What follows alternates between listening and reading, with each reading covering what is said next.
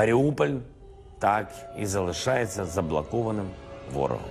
Російські війська не пропустили у місто нашу допомогу, продовжують катувати наших людей, наших маріупольців. Завтра все одно not going to speak about the intelligence, but, you, but uh, Russia would pay a severe price if they use chemicals.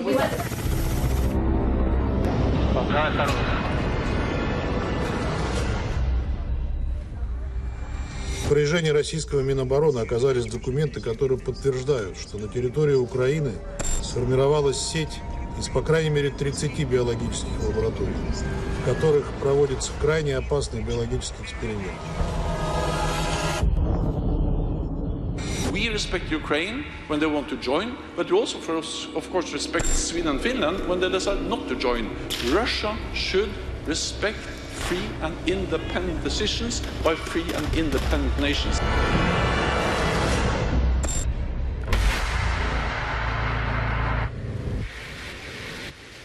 Πίσω μου βλέπετε το τελευταίο σημείο, το τελευταίο οδόφραγμα του στρατού στο οποίο μπορούμε να πλησιάσουμε. Από το σημείο εκείνο και μετά απαγορεύεται η πρόσβαση στους ε, δημοσιογράφους. Μόλις τρία χιλιόμετρα από αυτό το σημείο συνεχίζονται αυτή τη στιγμή σφοδρές μάχες.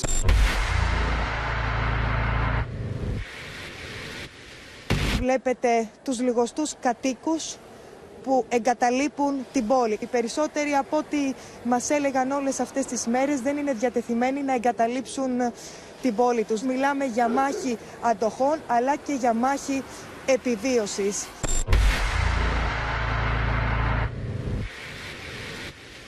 Χώροι του Πανεπιστημίου στην πόλη Λιβύβ, που υπό φυσιολογικές συνθήκες θα ήταν γεμάτοι με φοιτητές που θα περίμεναν να μπουν στα αμφιθέατα τους για μάθημα, πλέον έχουν κατακλειστεί με κούτες που περιέχουν προϊόντα και είδη πρώτης ανάγκης. Καθημερινά φτάνουν εδώ δύο τόνοι φαρμάκων και προωθούνται στους στρατιώτες της πρώτης γραμμής και σε όσους τα χρειάζονται.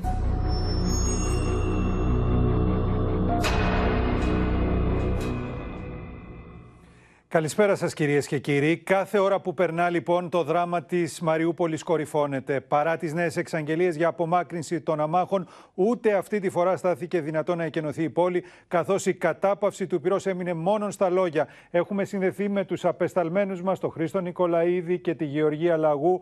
Μαζί μας ο Μιχάλης Ιγνατίου από την Ουάσιγκτον και ο Θανάσης Αυγερινός από τη Μόσχα. Θα ξεκινήσουμε όμως με το ρεπορτάζ, καθώς ο Ρωσικός στρατός έχει φτάσει στα πρόθυρα της Μαριούπολης. Οι συγκρούσεις είναι σφοδρές και όπως θα δείτε στο βίντεο, οι άμαχοι συχνά βρίσκονται εν μέσω διασταυρούμενων πυρών. Πολυκατοικία βομβαρδίζεται στη Μαριούπολη. Διαμερίσματα τυλίγονται στις φλόγες. Ένα ρωσικό άρμα μάχης βρίσκεται μέσα στην πόλη και ανοίγει πυρ.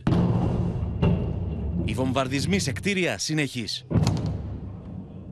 Ουκρανοί στρατιώτες καλύπτονται. Δίπλα τους διασώστες έτοιμοι να προσφέρουν πρώτες βοήθειες ενώ άμαχοι μεταφέρονται με σοβαρά τραύματα σε τοπικό νοσοκομείο. Ανάμεσα στα θύματα και μικρά παιδιά.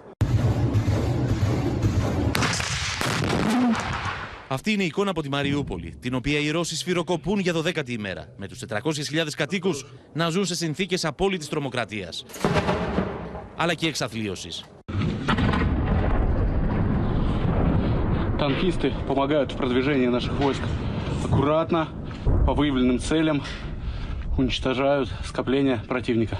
Μετά την κατάληψη τη Βολνοβάχα, οι φιλορώσοι αυτονομιστέ καταλαμβάνουν και τα ανατολικά προάστια τη Μαριούπολη, όπω παραδέχονται οι Ουκρανικέ αρχέ.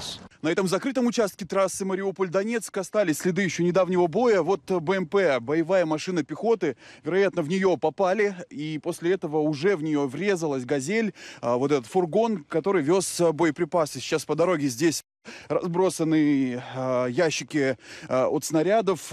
Там уже ничего нет, они пустые, уже вывезены абсолютно эти все снаряды. Ρωσικά μέσα ενημέρωση αναφέρουν ότι οι Ουκρανικέ δυνάμει έχουν τοποθετήσει ελεύθερου σκοπευτέ στι πολυκατοικίε ανάμεσα σε άμαχο πληθυσμό, ενώ μεταδίδουν εικόνε με στρατιωτικέ ενισχύσει που καταφθάνουν για του ρωσόφωνου. В штурме города активно используется оружие, которое было брошено отступающими украинскими частями, в том числе американские противотанковые комплексы «Джевелин». Теперь служат республикам Донбасса. Ο ρωσικό στρατό μοιράζει ψωμί και νερά σε αμάχου. Σύμφωνα με του φιλορώσου αυτονομιστέ του Ντονιέτσκ, μόλι 188 άμαχοι κατάφεραν να απομακρυνθούν από τη Μαριούπολη την Παρασκευή, ανάμεσά του 26 παιδιά. Μια ημέρα νωρίτερα, σύμφωνα με τις ίδιες πηγές, απομακρύνθηκαν προς τις ρωσόφωνες περιοχές 180, ενώ συνολικά από τις 5 Μαρτίου περισσότεροι από 700. Οι Ρώσοι σήμερα μας έφεραν βοήθεια, δύο τσάντες φαγητό και δεν μας πειράζουν, μην ανησυχήσετε. Ε, οι οικογένειες, ιδιαίτερα τα παιδιά μας, έφυγαν στη Μαριούπολη και δεν ξέρουμε τι γίνεται εκεί. Νέο ανθρωπιστικό διάδρομο για την απομάκρυνση εξουθενωμένων αμάχων από τη Μαριούπολη ανακοίνωσαν οι Ουκρανικές αρχές, οι οποίες υποστηρίζουν ότι στέλνουν από τις Απορίζια περισσότερους από 90 τόνους τροφίμων και φαρμάκων. Ενώ, όπως λένε, το κονβόι συνοδεύουν ιερείς της Ορθόδοξης Εκκλησίας σε μια προσπάθεια να φτάσουν στους 400.000 αμάχους τα αγαθά κρίσιμα για την επιβίωσή τους. представникам церкви, які долучилися до намагань захистити гуманітарний коридор у Маріуполь від обстрілів. Українські війська зі свого боку гарантують повну тишу по всьому маршруту, щоб Маріуполь отримав їжу, отримав воду, отримав медикаменти і щоб мирні мешканці міста Маріуполь могли виїхати на безпечну територію. Διεθνεί οργανισμοί κάνουν λόγο για ανθρωπιστική καταστροφή στη Μαριούπολη. Μια πόλη διαλυμένη, με νεκρού ανθρώπου να κοίτονται στου δρόμου. The situation is awful. Uh, Russian army continues to do air strikes, air bombing, artillery shelling, and uh, their mm, troops are behind the city. And in some districts of the city, we have war, um, street battles.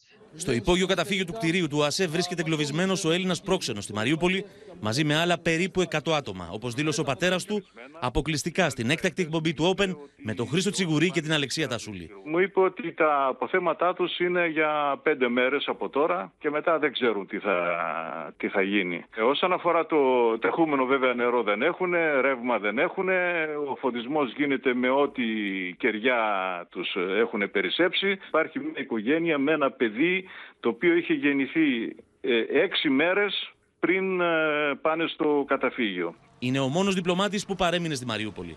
Επικοινώνησε με τον πατέρα του για λίγα λεπτά με δορυφορικό τηλέφωνο και του περιέγραψε τις δυσκολίες που αντιμετωπίζει. Έχουν μια ηλεκτρογεννήτρια η οποία δουλεύει και αυτής δύο-δυόμιση Πολύ ώρες λίγες ώρες. μόνο και μόνο για να φορτίσουν τα κινητά τους. Εκείνο όμως το οποίο μου είπε είναι ότι έχουν δεθεί όλοι εκεί μέσα. Είναι σαν μια οικογένεια. Ο ένας βοηθάει τον άλλον, έχουν αποκτήσει φιλίες και είναι μια περίεργη κατάσταση. Σύμφωνα με το Ουκρανικό Υπουργείο Εξωτερικών, βομβαρδισμοί σημειώθηκαν και στην περιοχή της Μαριούπολης, όπου βρίσκεται τζαμί, στο οποίο κρύβονται περισσότεροι από 80 Τούρκοι.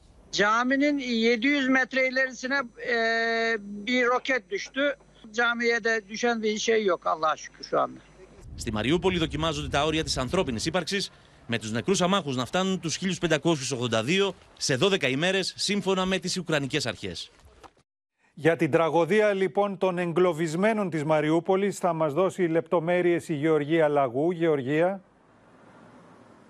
Καλησπέρα Γιάννη κυρίες και κύριοι από την Οδυσσό. Τα είπαμε και χθες και σήμερα οι πληροφορίες που φτάνουν εδώ στην Οδυσσό από την Μαριούπολη δεν είναι καθόλου καλές. Να σας πω πω μένεται ακόμα η ανθρωπιστική κρίση, ο ανθρωπιστικός εφιάλτης. Αναλυτές, διεθνείς αναλυτές κάνουν λόγο για τη μεγαλύτερη ανθρωπιστική κρίση. Θα ήθελα να σας πω πως ε, οι πληροφορίες έρχονται εδώ με το σταγονόμετρο αφού δεν υπάρχουν καν επικοινωνίες. Οι άνθρωποι που βρίσκονται εκεί δεν μπορούν να επικοινωνήσουν με κανέναν. Φαντάζεστε πως, ε, πως η αγωνία βιώνουν εδώ οι κάτοικοι που έχουν ε, φίλους και συγγενείς εκεί. Από ό,τι μαθαίνουμε Πάντως οι εικόνες βρίσκονται που δείχνουμε τώρα παγιδευμένοι και στη που είναι μέσα από Μαριούπολη. τη Μαριούπολη είναι πραγματικά απόκοσμες, είναι συγκλονιστικές. Βλέπουμε τις εκρήξεις, είδαμε προηγουμένως κατεστραμμένα αυτοκίνητα. Υπάρχουν από ό,τι καταγγέλλεται και νεκροί που δεν έχουν μπορέσει να τους περισυλλέξουν οι συμπολίτες τους. Υπάρχουν επίσης στρατιώτες οι οποίοι επιχειρούν, τα δείχνουμε εδώ, και τάγκς. Γιάννη, θα ήθελα να σου πω πως μέχρι τώρα έχουν καταγραφεί γύρω στους 1.500 νεκρούς. Φαντάζεστε πως όταν ο ρωσικός στρατός φύγει από την Μαριούπολη και γίνει έρευνα από σπίτι σε σπίτι, αυτός ο αριθμός θα εκτοξευτεί. Η εικόνα που έχουμε και έρχεται εδώ στην ε, Οδυσσό με τους ε, ανθρώπους ε, που μιλάμε και μπορούν να εκμεύσουν και να δουν ε, τις λιγοστές πληροφορίες από τη Μαριούπολη είναι πως ε, συνεχίζουν οι άνθρωποι και βρίσκονται παγιδευμένοι στην ίδια τους ε, την πόλη. Βρίσκονται στα καταφύγια με την τροφή και το νερό να έχουν εξαντληθεί. Οι άμαχοι δεν μπορούν να φύγουν, δεν μπορούν να βγουν έξω από τα σπίτια τους, θα έρθουν αντιμέτωποι με, με, με πυρά. Όπως καταλαβαίνετε, πρόκειται για μια εφιαλτική και πολύ δύσκολη κατάσταση. Ήταν σήμερα να λειτουργήσει ο ανθρωπιστικός διάδρομος, ούτε όμως σήμερα κατέστη δυνατό. Υπάρχουν πάρα πολλά ερωτηματικά τι θα γίνει με, την, ε, Μαριου, με τη Μαριούπολη; Μιλήσαμε και εδώ με τις ε, τοπικές αρχές. Προσπαθούν να βοηθήσουν, προσπαθούν να βρουν μια δίωδο επικοινωνίας, πώς να σώσουν όλες αυτές τις ψυχές και να τους βοηθήσουν να τους φέρουν ή εδώ στην Οδυσσό ή σε διπλανές χώρες. Τώρα θα ήθελα να σου πω πως ο Ουκρανικός στρατός έχει ήδη ανακοινώσει ότι οι Ρώσοι έχουν μπει στην ανατολική πλευρά της ε, της πόλης. Υπάρχει μεγάλη, μεγάλη αγωνία. Τα βλέμματα εδώ στην Οδυσσό είναι στραμμένα και στην οι πληροφορίες που Φοβούνται έρχονται μήπως- από τα διεθνή μέσα, Γεωργία, είναι ότι όχι απλώς έχουν μπει στρατιώτες μέσα στην πόλη, αλλά ότι γίνονται μάχες μέσα στην πόλη, πόρτα-πόρτα, δρόμο-δρόμο. Είναι συγκλονιστικό αυτό το οποίο εκτιλήσεται στη Μαριούπολη. Στη Μαριούπολη των ε, δεκάδων χιλιάδων κατοίκων, οι οποίοι είναι εγκλωβισμένοι στα σπίτια τους, αδιανόητες καταστάσεις, φρικιαστικές καταστάσεις, μια πραγματική τραγωδία είναι σε εξέλιξη.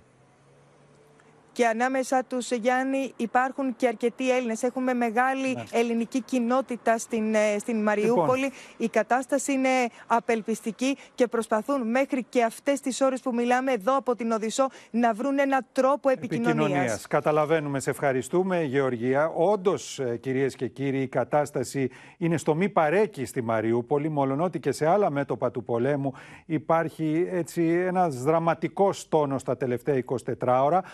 Ακριβώς για τη Μαριούπολη έγινε τηλεφωνική επικοινωνία του Προέδρου Μακρόν και του Γερμανού Καγκελάριου του Σόλτς με τον Πούτιν. Πάμε στη Μαρία Αρώνη, η οποία θα μας ενημερώσει για την ίστατη έκκληση που απίφθηναν οι δύο Ευρωπαίοι ηγέτες στο Ρώσο Πρόεδρο να σταματήσει η αιματοχυσία στην πόλη αυτή. Σε ακούμε Μαρία.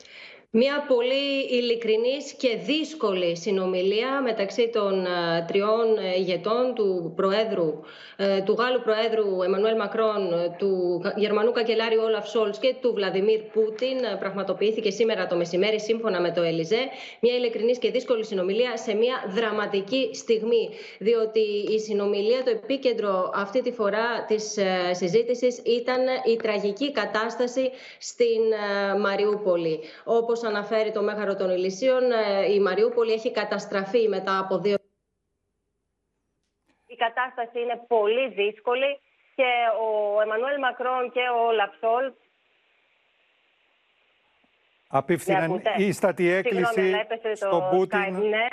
Να Απίφθηναν, ναι, σταματήσει. Ναι, ίστατη έκκληση στον Πούτιν να άρει την α, πολιορκία της Μαριούπολης όπου η κατάσταση είναι μη βιώσιμη, ανθρωπίνως αβάστακτη όπως ε, είπαν. Ε, όμως ο πρόεδρος Πούτιν δεν επέδειξε καμία προθυμία για τον ε, τερματισμό του πολέμου στην Ουκρανία σύμφωνα με το Μέγαρο των Ηλυσίων και επίσης το Παρίσι καταγγέλει ως ψέματα τις κατηγορίες του Βλαντιμίρ Πούτιν σχετικά με παραβιάσεις, κατάφορες παραβιάσεις του ανθρωπιστικού δικαίου από τις Ουκρανικές δυνάμεις. Ασυγκίνητος παράλληλα- δηλαδή ο Πούτιν ε, στο, στο δράμα το οποίο εξελίσσεται στη Μαριούπολη και κόφευσε Και σύμφωνα στις με το εκκλήσεις που το Ελίζε, απίφθηναν επομένως. Ε, Ναι, ήταν, ήταν αμετακίνητος. Ε, Τους ζήτησαν, ε, ε, επανέλαβαν την έκκλησή τους για άμεση κατάπαυση του πυρός προκειμένου να μπορέσουν να ξεκινήσουν πραγματικές ε, διαπραγματεύσεις. Όμως ο Πούτιν ε, ε, δεν επέδειξε καμία ε, προθυμία. Επίσης ο Εμμανουέλ Μακρόν του είπε ότι οι καταχρήσεις του ρωσικού στρατού πρέπει να σταματήσουν. Ε, Οι παραβιάσεις αυτές θα μπορούσαν ε, κατά την έννοια του διεθνούς δικαίου ε, να, να, να, να μπουν σε μια έρευνα και να χαρακτηριστούν εγκλήματα ε, πολέμου. Μάλιστα, σε Ε, ευχαριστούμε Μαρία. Τώρα, κυρίες και κύριοι, παράλληλα με όσα εξελίσσονται στη Μαριούπολη, έχουμε μια δραματική επιδείνωση της κατάστασης και στην πρωτεύουσα. Σε απόσταση αναπνοής είναι πλέον οι ρωσικές δυνάμεις από το Κίεβο. Η πόλη οχυρώνεται, περιμένοντας τη μητέρα των μαχών. Οι βομβαρδισμοί είναι συνεχείς, με την Ουκρανική πολεμική αεροπορία να δίνει στη δημοσιότητα βίντεο με πλήγματα που κατάφερε σε ρωσικές θέσεις, σε απάντηση του Ρωσικού Υπουργείου Άμυνας, που με τη σειρά του ανακοίνωσε ότι έχει καταστρέψει χιλιάδες Ουκρανικούς στρατιωτικούς στόχους στόχους.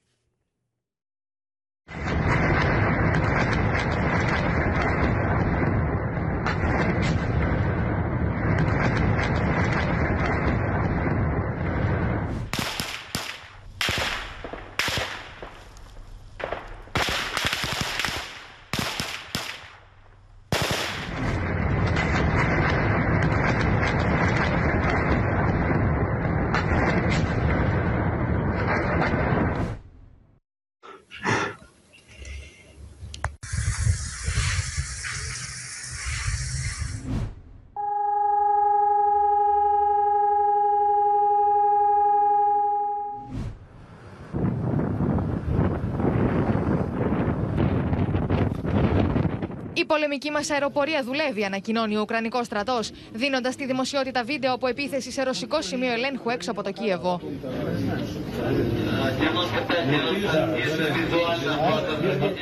Οι ρωσικές δυνάμεις γύρω από την Ουκρανική πρωτεύουσα ενισχύονται με στόχο να την αποκλείσουν. Νέες δορυφορικές φωτογραφίες αποκαλύπτουν τη συγκέντρωση στρατιωτικών οχημάτων στην περιοχή Οζέρα γύρω από το στρατιωτικό αεροδρόμιο Αντόνοφ. Russians are uh, beginning to make more momentum on the ground towards Kiev, particularly from the east. Uh, not quite so much from the, the north. Our assessment is that they struck a couple of airfields uh, in the west. Um, it's not like there hasn't been any airstrikes in western Ukraine since the beginning of this operation 16 days ago. It's just that we haven't seen that Динаміка втрат окупантів на 17-й день вже така, що можна впевнено говорити, це найбільший удар по російській армії за десятки років. Вони ніде не втрачали більше за таку кількість днів. Від початку вторгнення 31 батальйонна тактична група ворога втратила боєздатність. Εν τω μεταξύ, το φω τη δημοσιότητα βλέπει νέο βίντεο με φερόμενη ενέδρα σε ρωσικό κομβόι έξω από το Κίεβο. Ουκρανοί στρατιώτε στοχεύουν και πετυχαίνουν ρωσικό τεθωρακισμένο με ευθεία βολή, ενώ τα υπόλοιπα αναγκάζονται σε παράκαμψη για να αποφύγουν τα πυρά. Киевский националистический режим, бесконтрольно раздавая полученные от европейских стран и США переносные зенитно-ракетные комплексы, создает долговременную угрозу террористических атак гражданским воздушным судам. Нам не складно битися. Ми захищаємо свою землю і будемо її захищати. Але треба, щоб усі піднімалися бити цих гадів. Все, все буде добре. Слава Україні! Збройні сили перемоги! Οι ρωσικέ ένοπλες δυνάμεις τώρα δημοσιοποιούν βίντεο στο οποίο φαίνονται οι μάχες στο στρατιωτικό αεροδρόμιο Αντόνοφ στις 24 Φεβρουαρίου, την πρώτη μέρα της ρωσικής εισβολής στην Ουκρανία.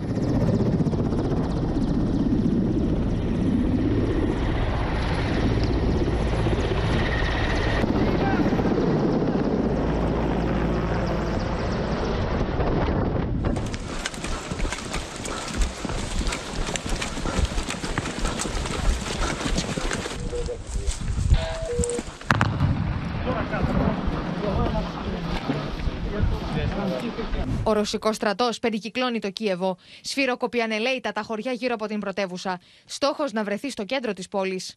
Βρισκόμαστε εδώ στη συνοικία Ποντόλ.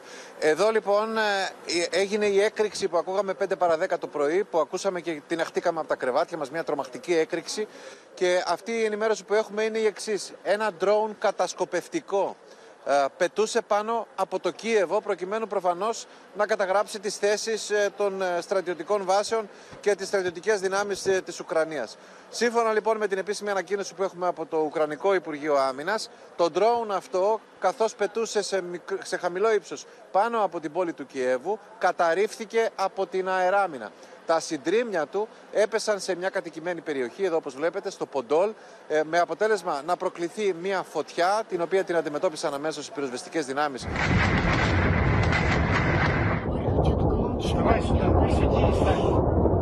Ніякими методами ви не поставите народ України на коліна. Українці не бояться і навіть в окупованих містах виходять беззброєними на акції проти окупантів. Ми вас виженемо з кожного клаптика нашої землі. Ми не здамося. І разом ми вистоїмо. Τα νοσοκομεία στη βόρεια πλευρά τη πρωτεύουσα δίνουν μάχη με το χρόνο για να περιθάλψουν του εκατοντάδε τραυματίε από τι αεροπορικέ επιδρομέ και τι εχθροπραξίε.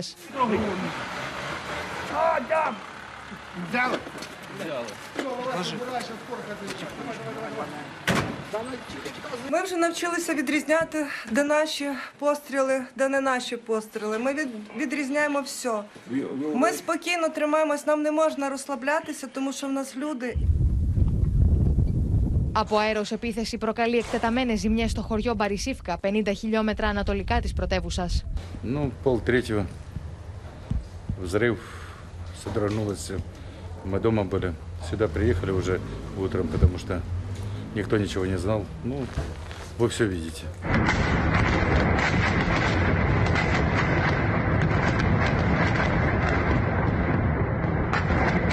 Το Μικολάιβ στον Ουκρανικό Νότο μετατρέπεται σε πεδίο μάχης.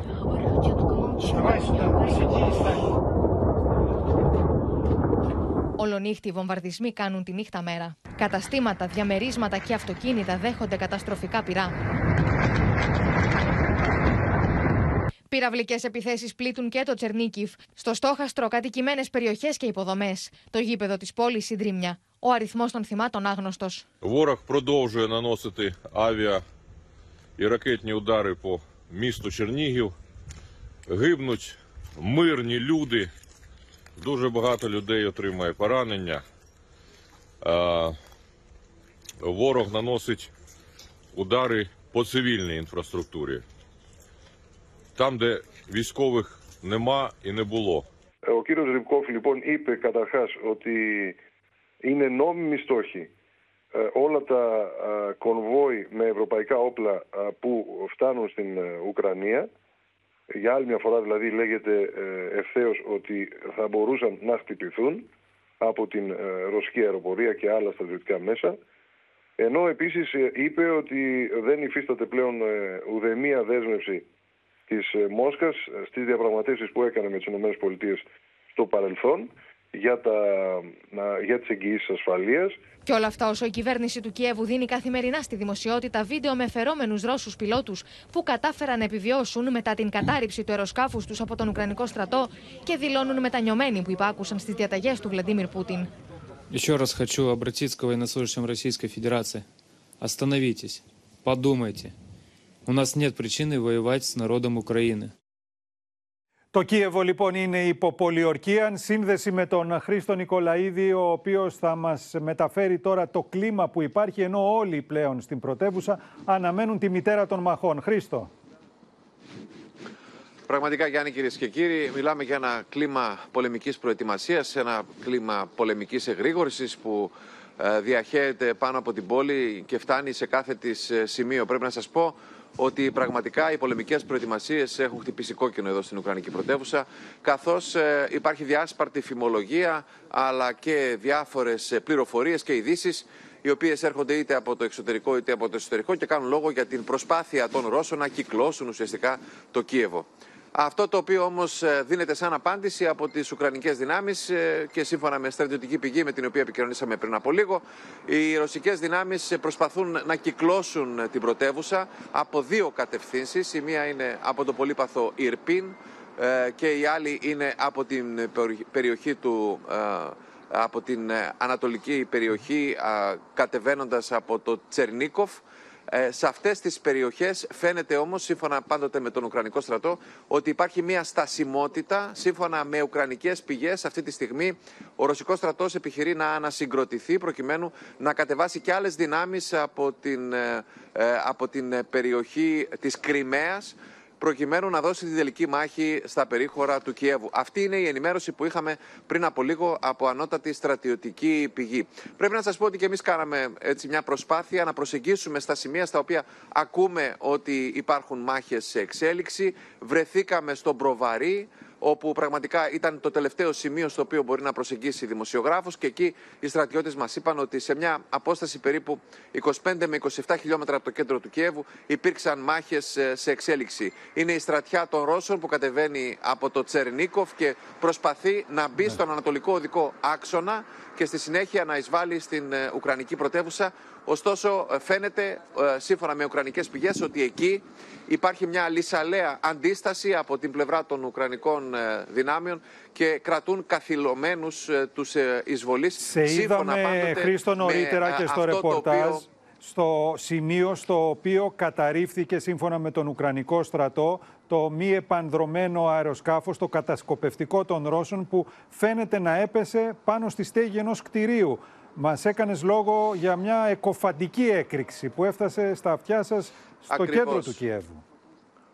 Ήταν 5 παρα 10 το πρωί όταν ακούσαμε μια πολύ δυνατή έκρηξη. Βέβαια, εκείνη την ώρα δεν μπορούσαμε να καταλάβουμε περί τίνος πρόκειται, δεν μπορούσαμε να συνειδητοποιήσουμε αν ήταν μια πυραυλική επίθεση ή αν ήταν μια, ένας αεροπορικός βομβαρδισμός. Δεν φαινόταν άλλωστε και τίποτα μέσα στο πυκνό σκοτάδι της νύχτας. Σήμερα, με το πρώτο φως της ημέρας, υπήρξε η σχετική ενημέρωση. Πήγαμε στο σημείο και εκεί πραγματικά ε, είδαμε τα κομμάτια, τα συντρίμια του drone, του κατασκοπευτικού αυτού ε, μη επαδρομένου αεροσκάφους, το οποίο σύμφωνα με τις Ουκρανικές αρχές πετούσε σε πολύ χαμηλό ύψος πάνω από, α, την, ε, από, πάνω από το Κίεβο προκειμένου να εντοπίσει και να καταγράψει αλλά και να φωτογραφίσει τις θέσεις οχύρωσης των Ουκρανικών στρατιωτικών δυνάμεων.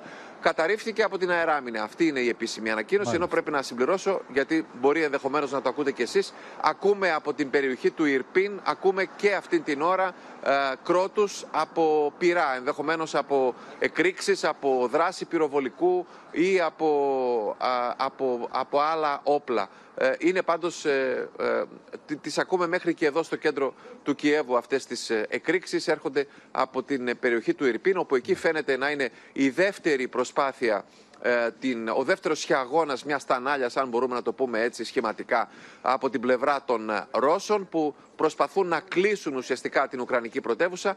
Ε, γίνεται σύμφωνα με τις υπηρεσίες ε, αντικατασκοπίας ε, της Ουκρανίας γίνεται μια προσπάθεια ουσιαστικά να κλείσει αυτός ο κλειός γύρω από το Κίεβο και στη συνέχεια να προχωρήσει σε κάποιο είδους ε, αντίμετρα που θα έχουν σχέση με την εξαθλίωση του πληθυσμού. Όπως Άλλωστε, ακριβώς δηλαδή αυτό το συμβαίνει στη έχουμε δει Μαριούπολη ήδη. τώρα και τα μεταδώσαμε Ακριβώς. νωρίτερα στο δελτίο μας. Αυτό Και ήθελα όλα να αυτά πω. βέβαια και με Σύμφωνα με αντίξωες επίσημες καιρικές συνθήκες ανακοινώσεις. από ό,τι μπορούμε να διακρίνουμε. Χιονίζει από ό,τι καταλαβαίνουμε στο Κίεβο και Χιονίζει με ευρύτερα 0, στην με Ουκρανία. 0 βαθμούς Κελσίου. Ανέβηκε λίγο η θερμοκρασία, πιάσαμε τους 0 σήμερα ε, και πρέπει να, να προσθέσω ότι ήδη η Ουκρανική κυβέρνηση ανακοίνωσε ότι περίπου 250.000 άνθρωποι σε όλη τη χώρα ζουν χωρίς θέρμανση αυτή τη στιγμή. Ένα εκατομμύριο ζουν χωρίς ηλεκτρικό ρεύμα, κάτι το οποίο όπως αντιλαμβάνεστε λειτουργεί ως Βέβαια. ε, ο πιο δυνατός πολιορκητικός κρυός για να πέσει μια χώρα. Με θύματα τους αμάχους. Επίσης στο διπλωματικό πεδίο,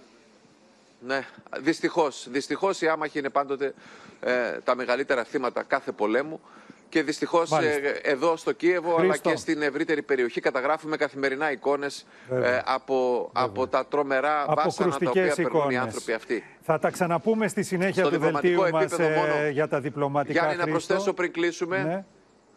Να πω ότι σε μια συνέντευξή του, ο κ. Κολέμπα, ο, ο Υπουργός Εξωτερικών της Ουκρανίας, σε μια συνέντευξή του που ε, δημοσιεύτηκε πριν από λίγα λεπτά, ε, φάνηκε να έχει μια πολύ σκληρή στάση, Γιάννη, απέναντι στις ε, θρυλούμενες διαπραγματεύσεις. Είπε ότι η Κρυμαία και το Ντομπά είναι δικές μας περιοχές και δεν έχουμε καμία διάθεση να τις αποκηρύξουμε και να τις αφήσουμε στους Ρώσους. Κάτι το οποίο, όπως αντιλαμβάνεσαι, είναι μια σκληρή στάση. Είναι σκληρή απέναντι αλλά σε και αυτά τα οποία αναμενόμενη έχουν υποθεί μέχρι Χρήστο τώρα. μετά την άτεγκτη στάση που τήρησε όπως είδαμε νωρίτερα ο Πούτιν απέναντι στις εκκλήσεις του Μακρόν και του Σόλτς. Προφανώς τα πληροφορήθηκε αυτά η Ουκρανική πλευρά η οποία πράττει αναλόγως ευχαριστούμε.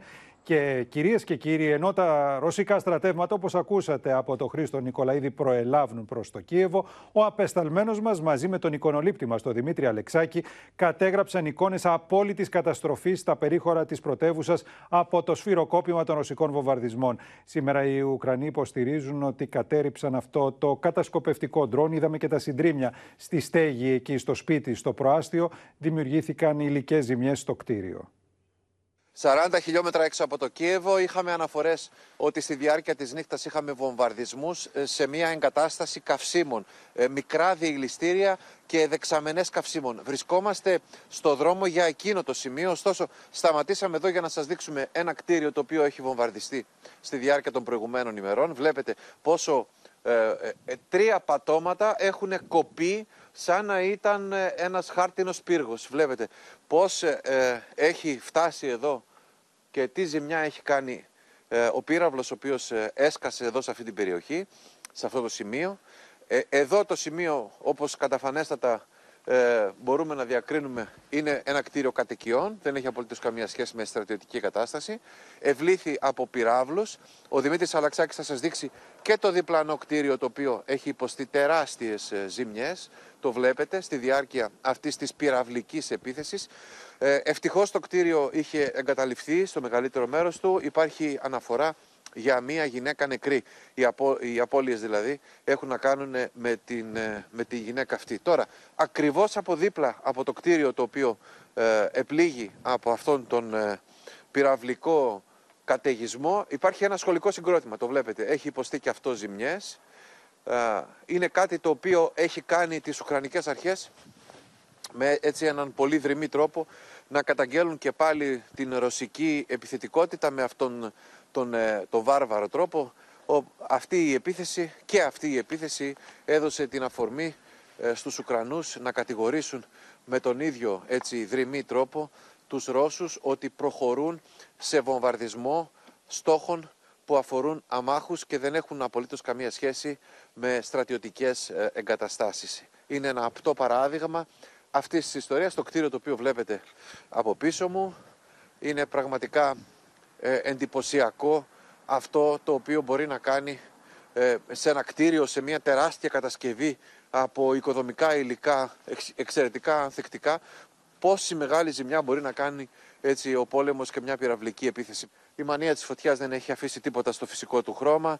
Τα πάντα είναι κατάμαυρα. Ενδεχομένως ε, ε, εδώ ο στόχος να ήταν μια παρακείμενη ε, στρατιωτική εγκατάσταση, δηλαδή ένα στρατόπεδο ή μια εγκατάσταση που φιλοξενεί στρατεύματα και οχήματα που βρίσκεται πολύ κοντά. Ενδεχομένως να ήταν η στόχευση να χτυπηθεί εκείνη η εγκατάσταση, αλλά από κάποιο λάθος να χτυπήθηκε αυτή η συγκεκριμένη πολυκατοικία και να μας δίνει σήμερα όλο αυτό το θλιβερό έτσι, θέαμα. Είμαστε έξω από το προάστιο του Μπροβαρί. Το Μπροβαρί είναι μια περιοχή περιμετρικά του Κιέβου που απέχει περίπου 20 με 22 χιλιόμετρα από το κέντρο της Ουκρανικής ε, πρωτεύουσας. Εδώ ουσιαστικά είναι ο οδικός άξονας ο οποίος ε, συνδέει τη βόρεια περιοχή της χώρας με την Ουκρανική πρωτεύουσα. Εδώ όμως φαίνεται ότι έχουμε ε, την προέλαση των ε, ρωσικών ε, στρατευμάτων καθώς πίσω μου βλέπετε το τελευταίο σημείο, το τελευταίο οδόφραγμα του στρατού στο οποίο μπορούμε να πλησιάσουμε. Από το σημείο εκείνο και μετά απαγορεύεται η πρόσβαση στους δημοσιογράφους. Όπως μας λένε χαρακτηριστικά οι στρατιώτες, σε ένα σημείο που απέχει μόλις 3 χιλιόμετρα από αυτό το σημείο συνεχίζονται αυτή τη στιγμή σφοδρές μάχες ανάμεσα στον Ουκρανικό και τον Ρωσικό στρατό, ο οποίος έχει, έχει κατέβει. Πρέπει να σας πω ότι και ε, σε αυτό το σημείο βρεθήκαμε και προχθές. Προχθές όμως μπορούσαμε να ταξιδέψουμε ε, προς την ε, περιοχή Καλίνιβκα, που απέχει περίπου 6 χιλιόμετρα από εδώ. Είχαμε φτάσει στην Καλίνιβκα, καθότι εκεί ε, είχαμε καταγράψει και ε, κάποια σημάδια της μάχης που είχε γίνει την ε, προηγούμενη νύχτα. Το γεγονός ότι δεν μπορούμε να φτάσουμε μέχρι την Καλίνιβκα και μας απαγορεύεται η πρόσβαση από το σημείο αυτό σημαίνει ότι έχουν κατέβει αρκετά τα ρωσικά στρατεύματα. Πρέπει να σας πω ότι αυτά τα ρωσικά στρατεύματα έρχονται από την περιοχή του Τσερνίχιβ. Αυτό σημαίνει πρακτικά ότι είναι από το ανατολικό μέρος της πρωτεύουσας και με αυτόν τον τρόπο ο ρωσικός στρατός επιχειρεί να κλείσει το, αυτό τον κλειό που ε, έχει σχηματίσει γύρω από το Κίεβο και να συναντήσει τα στρατεύματα τα οποία κατεβαίνουν από το Ιρπίν που είναι μια απόσταση περίπου 10 με 15 χιλιόμετρα από το σημείο αυτό. Βρισκόμαστε εδώ στη συνοικία Ποντόλ. Εδώ λοιπόν ε, έγινε η έκρηξη που ακούγαμε 5 παρα 10 το πρωί, που ακούσαμε και την αχτήκαμε από τα κρεβάτια μας, μια τρομακτική έκρηξη. Ένα υπέροχο αρχιτεκτόνημα, βλέπετε πώς δέχτηκε έτσι τις επιπτώσεις του πολέμου. Η πυρκαγιά κατέστρεψε ένα, ένα μέρος ε, του κτηρίου, ενώ τα κομμάτια, τα συντρίμια του ντρόουν έπεσαν, ε, στο, έπεσαν στο δρόμο. Ευτυχώς επειδή ήταν 5 παρα 10 το πρωί, ευτυχώς εκείνη την ώρα δεν περνούσε κανένας από το σημείο και από το περιστατικό αυτό, από το συμβάν αυτό, δεν έχουν αναφερθεί καθόλου θύματα. Ούτε νεκροί, ούτε τραυματίες. Λοιπόν, ε, φαίνεται κυρίες και κύριοι ότι όποιες χαραμάδες αισιοδοξίας υπήρχαν το προηγούμενο διάστημα κλείνουν και κλείνουν με τρόπο απογοητευτικό. Έχουμε συνδεθεί με το Θανάση Αυγερινό και το Μιχάλη Γνατίου και το λέμε αυτό ξεκινώντας από το Θανάση, διότι και ο πρόεδρος Πούτιν εμφανίστηκε άτεγκτος, ανυποχώρητος στις εκκλήσεις που του απίφθηναν Μακρόν και Σόλτς, αλλά και γιατί βλέπουμε ότι εντείνονται οι στρατιωτικές επιχειρήσεις. Δεν είναι μόνο η Μαριούπολη, είναι και η προέλαση των ρωσικών στρατευμάτων που πλέον έχουν θέσει υπό ασφικτικό κλειό το Κίεβο. Θανάση.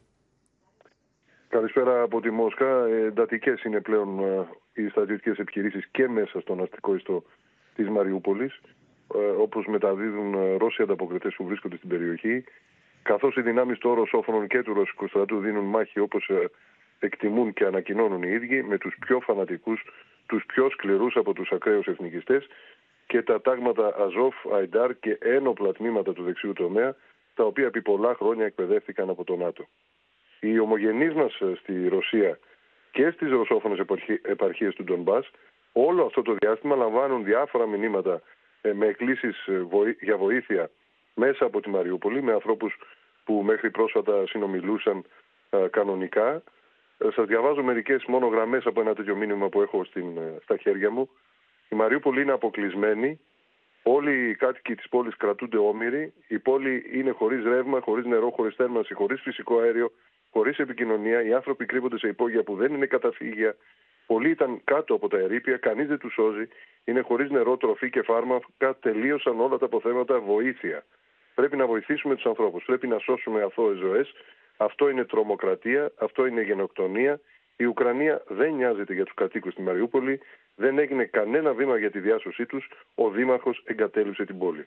Είναι ένα από τα πολλά μηνύματα που φτάνουν στα χέρια ομογενών μας στη Ρωσία. Ούτε, ούτε Θανάση αυτή η προσπάθεια που είχε υποθεί από την Ουκρανική κυβέρνηση ότι θα γινόταν σήμερα με, μπροστά στις τηλεοπτικές κάμερες, έτσι είχαν πει, προκειμένου να προστατευτούν οι άμαχοι οι οποίοι ήθελαν να φύγουν. Ούτε αυτό το είδαμε ποτέ να συμβαίνει.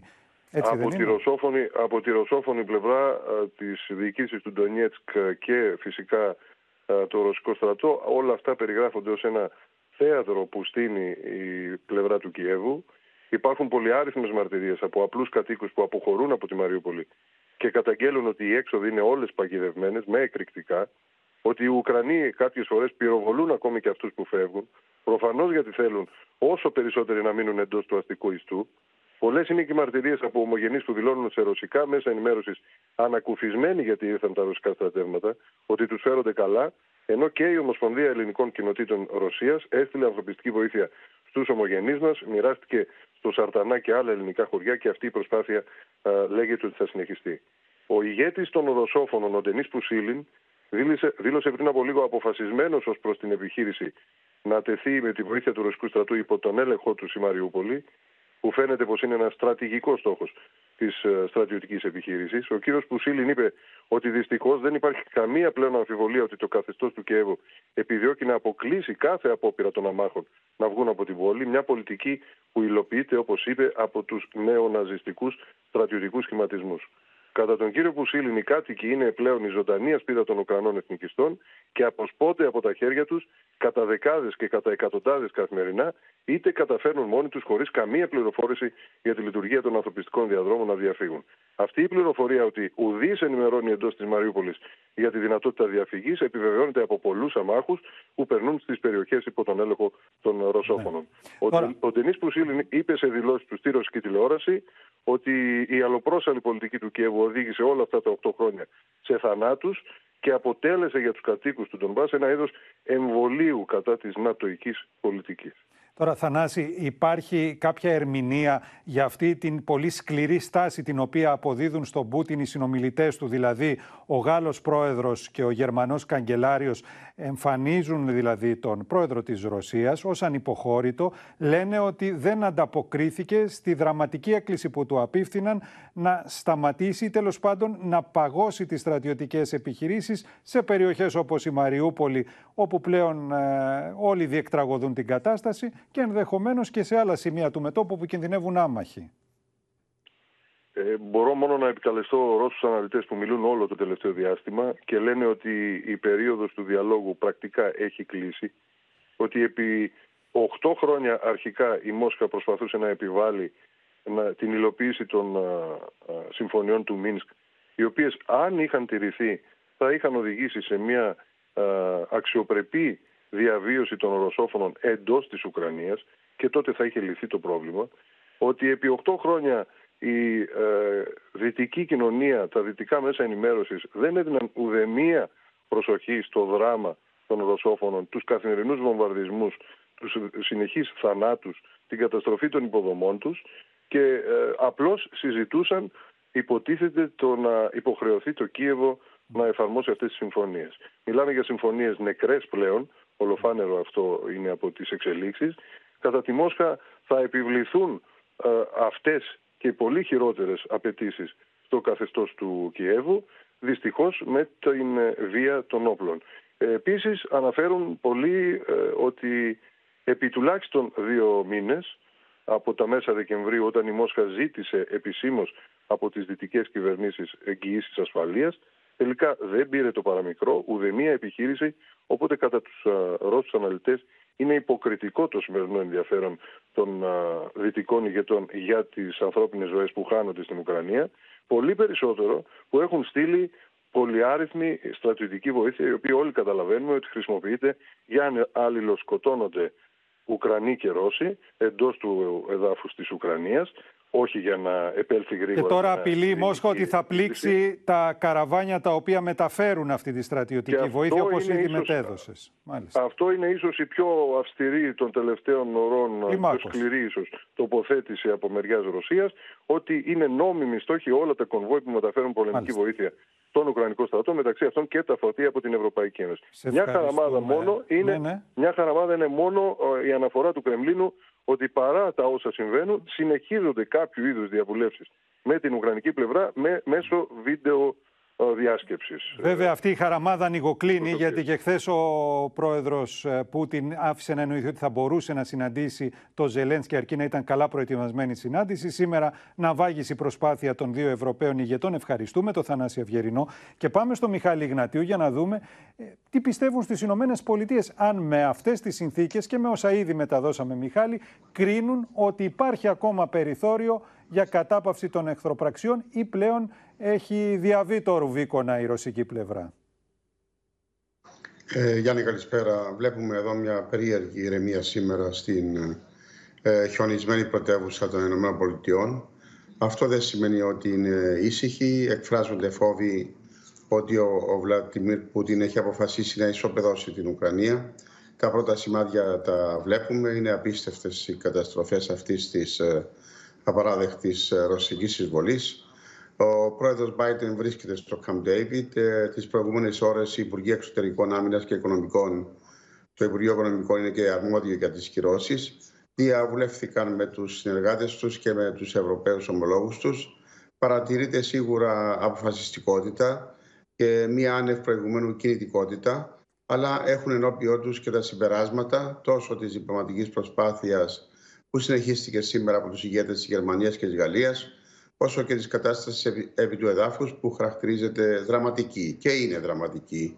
Α, αναφορικά τώρα με τη διπλωματική προσπάθεια, οι ελπίδες για ελληνική λύση φαίνεται να έχουν θαυτεί κάτω από τα συντρίμια. Οι υπηρεσίες που παρακολουθούν τον τρόπο δράσης και αντίδρασης του Προέδρου Πούτιν και των στενών συνεργατών του έχουν απογοητευτεί. Ο εκπρόσωπος του State Department δήλωσε πριν από λίγο ότι αν υπάρχουν διπλωματικά μέτρα που μπορούμε να λάβουμε, τα οποία η Ουκρανική κυβέρνηση πιστεύει ότι θα ήταν χρήσιμα, είμαστε έτοιμοι να τα λάβουμε. Ήταν η αντίδραση του State Department αυτή στην έκκληση του Πρόεδρου της Ουκρανίας να εμπλακεί η Δύση περισσότερο στις διαπραγματεύσεις. Ο εκπρόσωπος είπε επίσης ότι εργαζόμαστε για να θέσουμε τους Ουκρανούς στην ισχυρότερη δυνατή διαπραγματευτική, διαπραγματευτική θέση και μέσω των κυρώσεων και μέσω άλλων τρόπων. Τα μηνύματα που έφτασαν από το Ισραήλ δεν είναι καλά. Η προσπάθεια του Ισραηλινού Πρωθυπουργού δεν προχώρησε, αν και τη συνεχίζει, είναι η αλήθεια, σε συνεννόηση με την Ουάσιγκτον, το Βερολίνο και το Παρίσι. Η Τουρκία στέλνει περίεργα μηνύματα στους εδώ, Δηλαδή; ότι ναι μεν κατέρευσε, ότι ναι μεν κατέρευσε δική της προσπάθεια, αλλά α, την, την, ε, έχει τον τρόπο να τη συντηρήσει. Στην πραγματικότητα Ε, δηλαδή αλλά θέλει να βεβαίως- μείνει στο παιχνίδι χωρίς να έχει κάτι χειροπιαστό. Αυτό καταλαβαίνουμε με βάση όσα μας ναι. λες. Ναι, περισσότερο ε, το κάνει για να έχει πολιτικά και διπλωματικά κέρδη που στοχεύει να τα χρησιμοποιήσει στο εσωτερικό. Ε, είναι αστείο να λέμε ότι αυτή η προσπάθεια που έγινε στην Ατάλια έχει ε, κάπως πετύχει επειδή απλά έγινε η συνάντηση. Η αίσθηση που έχουν οι αξιωματούχοι εδώ είναι ότι ο, ο κύριος Πούτιν τις τελευταίες 24 ώρες είναι ενθαρρυμένος από την κατάσταση στο πολεμικό πεδίο και γι' αυτό το λόγο αναμένουν ότι θα συνομιλεί μεν με ξένους ηγέτες χωρίς όμως να πιστεύει στη διπλωματία. Από την πλευρά του Πενταγώνου τώρα ε, τέθηκε σε υψηλό επίπεδο ένα κρίσιμο ερώτημα που αφορά την προεδρική εντολή, εντολή για μηδενική ανάμειξη σε στρατιωτικό επίπεδο στην Ουκρανία. Ναι, ύστερα όμως Ε, από αυτό που όπως- ακούσαμε από το Θανάση Αυγερινό ότι θα θεωρούνται εχθρικός στόχος τα κονβόι του στρατιωτικού υλικού που αποστέλλεται στην Ουκρανία, μήπως αυτό προβληματίζει τις Ηνωμένες Πολιτείες που πρωτοστατούν στην παροχή του στρατιωτικού υλικού; Ε, α- αυτό θα έλεγα ότι το ερώτημα, αυτό, το ερώτημα αφορά βασικά την προειδοποίηση του Υπουργού Άμυνας της Ρωσίας. Είχε μιλήσει πριν μερικές μέρες με τον Αμερικανό ομόλογο του, τον Λόιτ Όστιν. Ε, του είπε ότι θα χτυπηθούν οι αυτοκινητοπομπές που μεταφέρουν πολεμικό υλικό στην Ουκρανία από τις ΗΠΑ και άλλες δυτικές χώρες. Ε, η Ρωσία θεωρεί αυτές τις αυτοκινητοπομπές νόμιμους στόχους στον πόλεμο, αυτό του είπε. Ε, πέραν της γνωστής απόφασης του, προ, του Προέδρου Biden για τη μη ανάμειξη στον πόλεμο, εκφράζονται φόβοι ότι θα μπορούσε η Ρωσία να σύρει σε αυτό το πόλεμο τους ε, δυτικούς. Η απόφαση λοιπόν στο ερώτημα ε, δεν είναι γνωστή ακόμα ε, και φαντάζομαι ότι θα απαντηθεί στην πράξη και το πιο πιθανό είναι ότι οι δυτικοί δεν θα απαντήσουν, α, θα, δεν θα απαντήσουν ακόμα και αν χτυπηθούν αυτές οι αυτοκινητοβοπές. Η απόφασή τους είναι να μην αναμειχθούν στρατιωτικά σε αυτό το πόλεμο. Έχουμε και μια εξέλιξη στο Ηνωμένα Έθνη. Ο επικεφαλής για τον αφοπλισμό διέψευσε τους ισχυρισμούς της Μόσχας για τα χημικά και τα βιολογικά εργοστάσια. Δήλωσε ότι η Ουκρανία δεν διαθέτει ε, τέτοια στοιχεία, ότι δηλαδή ε, υπάρχει πρόγραμμα βιολογικών και χι- χημικών όπλων και θυμίζω ότι είχαμε χθες μια φοβερή διπλωματική μάχη στο Συμβούλιο Ασφαλείας ε, για αυτό το Θα θέμα. τα δούμε στη συνέχεια Αυτά. του δελτίου μας. Ευχαριστούμε Μιχάλη.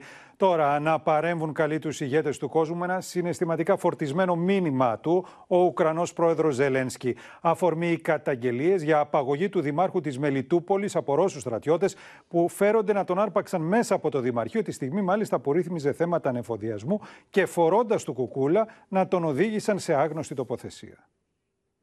Είναι η στιγμή που Ρώσοι στρατιώτες απαγάγουν σύμφωνα με τις καταγγελίες των Ουκρανών το δήμαρχο της Μελιτόπολης. Μία ομάδα περίπου 6 πάνωπλων στρατιωτών, όπως φαίνεται στο βίντεο που έδωσαν οι Ουκρανικές αρχές, απομακρύνουν το δήμαρχο Φεντόροφ από το κέντρο αντιμετώπισης κρίσεων της πόλης, που βρίσκεται περίπου 120 χιλιόμετρα νότια της Ζαπορίζια. Εκεί, σύμφωνα με τους Ουκρανούς, βρισκόταν για να επιλύσει θέματα ανεφοδιασμού. Την συγκεκριμένη καταγγελία την έκανε ο επικεφαλής του Προεδρικού Γραφείου της Ουκρανίας, ο οποίος έδωσε στη δημοσιότητα και το συγκεκριμένο βίντεο από κάμερα ασφαλείας της περιοχής. Από το πρωί εκατοντάδες κάτοικοι και ακτιβιστές συγκεντρώθηκαν για να διαμαρτυρηθούν. Φωνάζουν το όνομα του δημάρχου της πόλης και καλούν τους Ρώσους να τον απελευθερώσουν.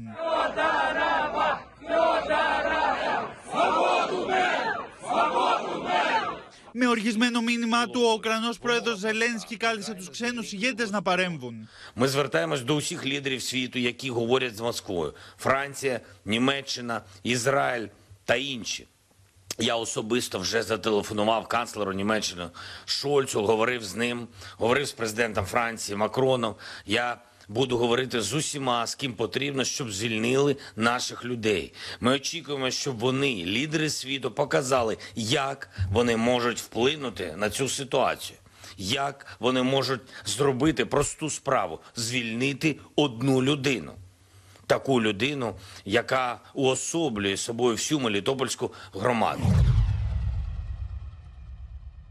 Εδώ και δύο εβδομάδες εκτός από τις γύρω περιοχές όπως είναι το Μπέρντιας και η Χερσόνα, η Μελιτόπολη βρίσκεται υπό ρωσικό έλεγχο.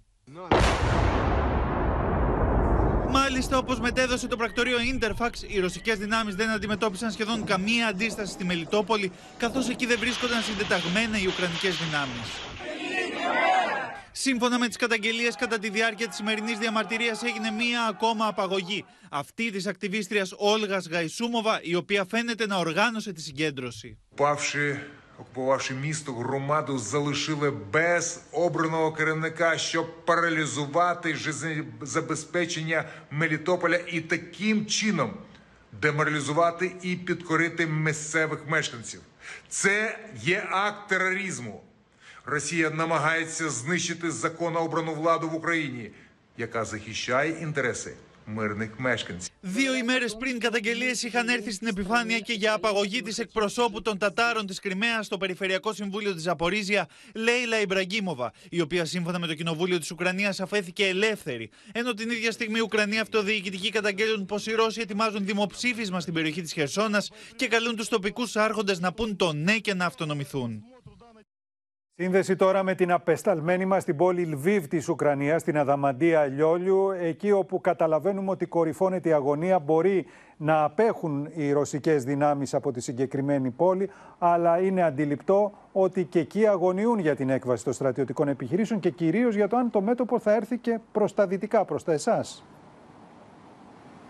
Καλησπέρα Γιάννη από την πόλη Λβίβ, που όπως είπες και εσύ μπορεί να βρίσκεται μακριά ακόμη από την εμπόλεμη ζώνη. Ωστόσο και εδώ ηχούν οι σιρήνες και αγωγούνται προειδοποιητικά μηνύματα. Με τους πολίτες να είναι ιδιαίτερα εκπαιδευμένοι και προετοιμασμένοι, ακόμη και τα μικρά παιδιά, και να γνωρίζουν αμέσως ότι πρέπει να κατευθυνθούν προς τα καταφύγια, κυρίως στα υπόγεια των σπιτιών και των κτηρίων. Φυσικά και τα βλέμματα όλων είναι στραμμένα στην ειδησεογραφία και παρακολουθούν λοιπόν το τι ακριβώς γίνεται στην ε, πρώτη γραμμή, στις μάχες που δίνονται στην Ανατολική Ουκρανία στο Χάρκοβο, στη Μαριούπολη, στο Σούμι και στις υπόλοιπες περιοχές.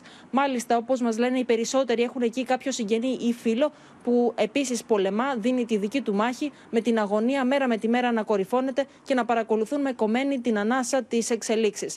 Να πούμε φυσικά ότι η πόλη Λβίβ είναι μια πόλη που συνεχίζει να υποδέχεται πολλούς πρόσφυγες, χιλιάδες που σπέβδουν εδώ καθημερινά, κυρίως μέσα, από τους, μέσα από το ιδίωδο των ε, τρένων, που καταφθάνουν λοιπόν εδώ και φυσικά οι ιστορίες τους και όσα διηγούνται στην κάμερα του Open συγκλονίζουν, καθώς μιλάμε για ανθρώπους που αναζητούν ένα ασφαλές καταφύγιο που διέφυγαν μέσα από τους βομβαρδισμούς και τις εκρήξεις και περιγράφουν ότι έχουν χάσει ακόμη και δικούς τους ανθρώπους και φυσικά προσπαθούν να επικοινωνήσουν με όσους έμειναν πίσω και να δουν ποια ακριβώς είναι η κατάσταση. Να πούμε ότι η αίσθηση φυσικά έχει προκαλέσει και μια φωτογραφία που έχει τραβηχθεί σε τρένο που ταξίδευε από την Πολτάβα προς την πόλη Λβίβ. Εκεί λοιπόν επί 17 ώρες οι πολίτες, οι επιβάτες ταξίδευαν με τραβημένες τις κουρτίνες ώστε να μην γίνουν στόχος των Ρώσων. Και πραγματικά και τέλος, ο ένας ε, πάνω Γιάννη, στον να σου άλλον πω- συνοστίζονταν όπως βλέπουμε στους διαδρόμους του τρένου αυτού. Προφανώς ο κόσμος στην προσπάθειά του να διαφύγει ε, κάνει τα πάντα προκειμένου να μπει έστω και σε ένα τρένο και να απομακρυνθεί από τις μάχες, Αδαμαντία. Και η αγωνία φυσικά ακόμη και για επικείμενη επίθεση και εδώ συνεχίζεται και φυσικά όσοι μένουν πίσω συνεχίζουν να οργανώνονται και να βοηθούν όσους βρίσκονται στην πρώτη γραμμή με την παροχή τροφίμων, ε, με την αποστολή φαρμάκων ενώ θα στηθεί όπως έχουμε πληροφορηθεί και νοσοκομείο για να καλύψει τις αυξημένες ανάγκες. Ευχαριστούμε για το ρεπορτάζ και κυρίες και κύριοι όλα αυτά συμβαίνουν ενώ Ρωσία και Ουκρανία αλληλοκατηγορούνται ότι σχεδιάζουν προβοκάτσια με χημικά ή βιολογικά όπλα. Στην έκτακτη συνεδρίαση του Συμβουλίου Ασφαλείας των Ηνωμένων Εθνών η πρέσβης των Ηνωμένων Πολιτειών υποστήριξε ότι η Μόσχα απεργάζεται μια πρόκληση για να δικαιολογήσει στη συνέχεια τη χρήση χημικών. Ο Ρώσος μόνιμος αντιπρόσωπος αντέτεινε ότι Ουάσιγκτον και Κίεβο έχουν προετοιμάσει σε ειδικά εργαστήρια πρόγραμμα βιοχημικού πολέμου. Not going to speak about the intelligence, but, but uh, Russia would pay a severe price if they use chemicals. Ο Τζο Μπάιντεν προειδοποίησε τη Ρωσία να μην χρησιμοποιήσει χημικά ή βιολογικά όπλα στην Ουκρανία. Το καταστροφικό σενάριο τη χρήση όπλων αυτού του τύπου εν μέσω πολέμου κυριάρχησε στην έκτακτη συνεδρίαση του Συμβουλίου Ασφαλείας του ΟΗΕ που συγκάλεσε η Ρωσία. Ο πρεσβευτής της κατηγόρησε την Ουάσιγκτον πως διευθύνει δεκάδες εργαστήρια βιοχημικού πολέμου στην Ουκρανία. В распоряжении российского Минобороны оказались документы, которые подтверждают, что на территории Украины сформировалась сеть из, по крайней мере, 30 биологических лабораторий, в которых проводятся крайне опасные биологические эксперименты, нацеленные на усиление патогенных свойств чумы, сибирской язвы, толеремии, холеры и других смертельных болезней с использованием синтетической биологии. Эта работа ведется при финансировании и непосредственном кураторстве Управления Министерства обороны США по снижению военной угрозы.